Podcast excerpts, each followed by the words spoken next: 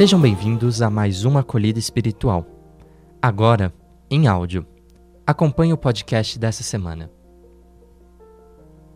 Conhecer para encantar e envolver. Estamos encerrando a primeira etapa de nossa jornada educativa deste ano, em que Deus confiou aos nossos cuidados inúmeras crianças, adolescentes e jovens, como também as suas famílias. Tendo presente a nossa responsabilidade social de educar, é muito importante lembrarmos de que existimos hoje como colégios e obras sociais é porque o carisma e a espiritualidade de Santo Agostinho chegaram até nós pelos seus seguidores consagrados que se doaram e se doam para dar continuidade aos seus ensinamentos e testemunho de vida, especialmente os padres que nos acompanham mais de perto. Dando continuidade à missão de nossos colégios e creches, cada um de nós, dentro de sua função, vive uma vocação que fez e faz o melhor para que o conhecer, o encantar, e o envolver, segundo os ensinamentos de Jesus, possam se concretizar. Jesus, na sua intimidade com Deus, assim rezou pela humanidade: Senhor, que nenhum dos que me destes se perca, mas tenham a vida em plenitude. Aí é que entra a nossa missão de cuidar de cada uma das criaturas. É também por isso que educar é uma missão fascinante, pois toda a humanidade permanentemente tem a necessidade de ensinar e aprender. Ademais, não podemos nos esquecer de que só um é é o mestre por excelência, que é Jesus Cristo. Mas nós, pela nossa vocação de educar, somos também chamados a participar do projeto do Reino de Deus por ele anunciado. Para cada um de nós, como educadores, professores e colaboradores,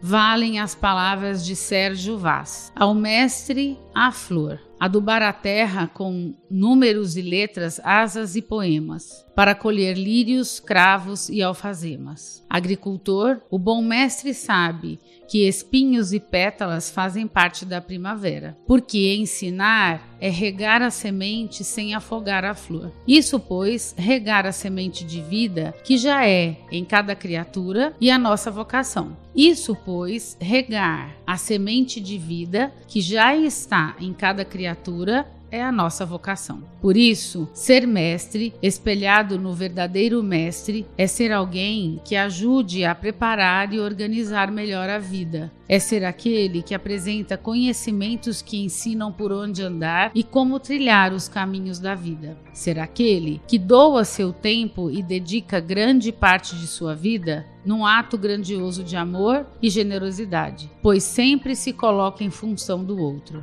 É ainda aquele que ajuda a construir pessoas capazes de tornar o mundo um lugar justo e fraterno. Sendo assim, o trabalho de ensinar exige muito esforço, dedicação e estudo para conhecer o que ainda não se conhece, encantar-se, se envolver com o que passa a ser conhecido, o que só é possível com carinho, paciência, amor e muita fé. Para além disso, o Evangelho segundo São Lucas traz uma mensagem sobre as criaturas de Deus. Naquele tempo, disse Jesus, não há nada de escondido que não venha a ser revelado, e não há nada de oculto que não venha a ser conhecido. Portanto, tudo que tiverdes dito na escuridão será ouvido à luz do dia, e o que tiverdes pronunciado ao pé do ouvido, no quarto, será proclamado sob os telhados. Sim, eu vos digo: não temei. Não se vendem cinco pardais por uma pequena quantia?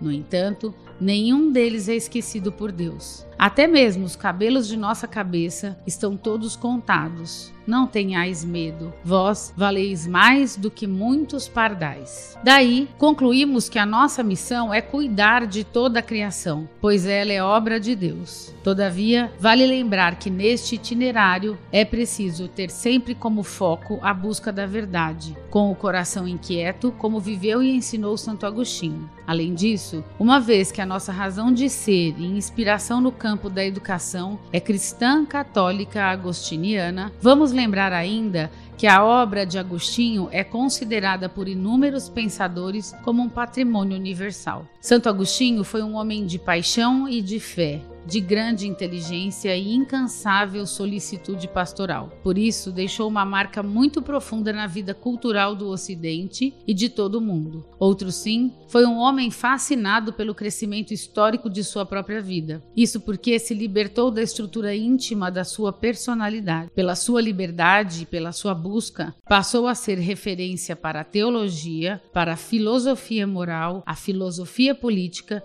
e para os estudos bíblicos. Isso tudo se deu por seu talento e por sua busca incansável pelo saber. Para nos inspirar neste tempo de descanso, vamos recordar algumas reflexões de Santo Agostinho que nos inspiram na vivência da nossa profissão como verdadeira vocação. Se você crê somente naquilo de que gosta no Evangelho e rejeita o de que não gosta, não é no Evangelho que você crê, mas sim em si mesmo. Deus não espera que submetamos nossa fé a Ele sem razão, mas os próprios limites da nossa razão tornam a fé uma necessidade. Não há dúvida de que a memória é como o ventre da alma. A alegria, porém, e a tristeza são o seu alimento doce ou amargo. Eu não existiria, pois, meu Deus, de forma alguma existiria se não estivesse em mim. Ou melhor, não existiria eu se não estivesse em ti, de quem tudo, por quem tudo, em que todas as coisas existem. É assim, Senhor, é assim mesmo. Atentos à sabedoria e à fé de Santo Agostinho, que se coloca diante de Deus numa atitude de escuta, que possamos nós também dizer: Fala, Senhor, que o teu servo escuta. Assim, concluindo nosso semestre, rezemos a oração da Saia, que é inspirada em Santo Agostinho. Ó Deus, fonte de toda vida, dê-nos sabedoria e discernimento, fé e perseverança, um coração cheio de confiança e amor fervoroso, para que vossa escola e creche, na sua integridade, seja sempre centro de amor sem medida, que brota de vossa palavra e dos princípios e valores cristãos agostinianos, de modo que cada um possa revelar-se como um ser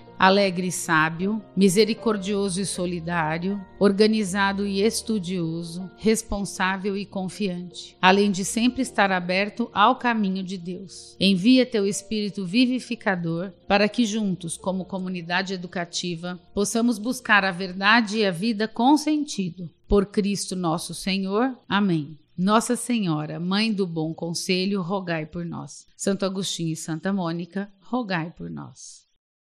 Essa foi a acolhida espiritual da SAEA. Para acompanhar outras, fique ligado nos nossos canais e redes sociais. Até a próxima semana.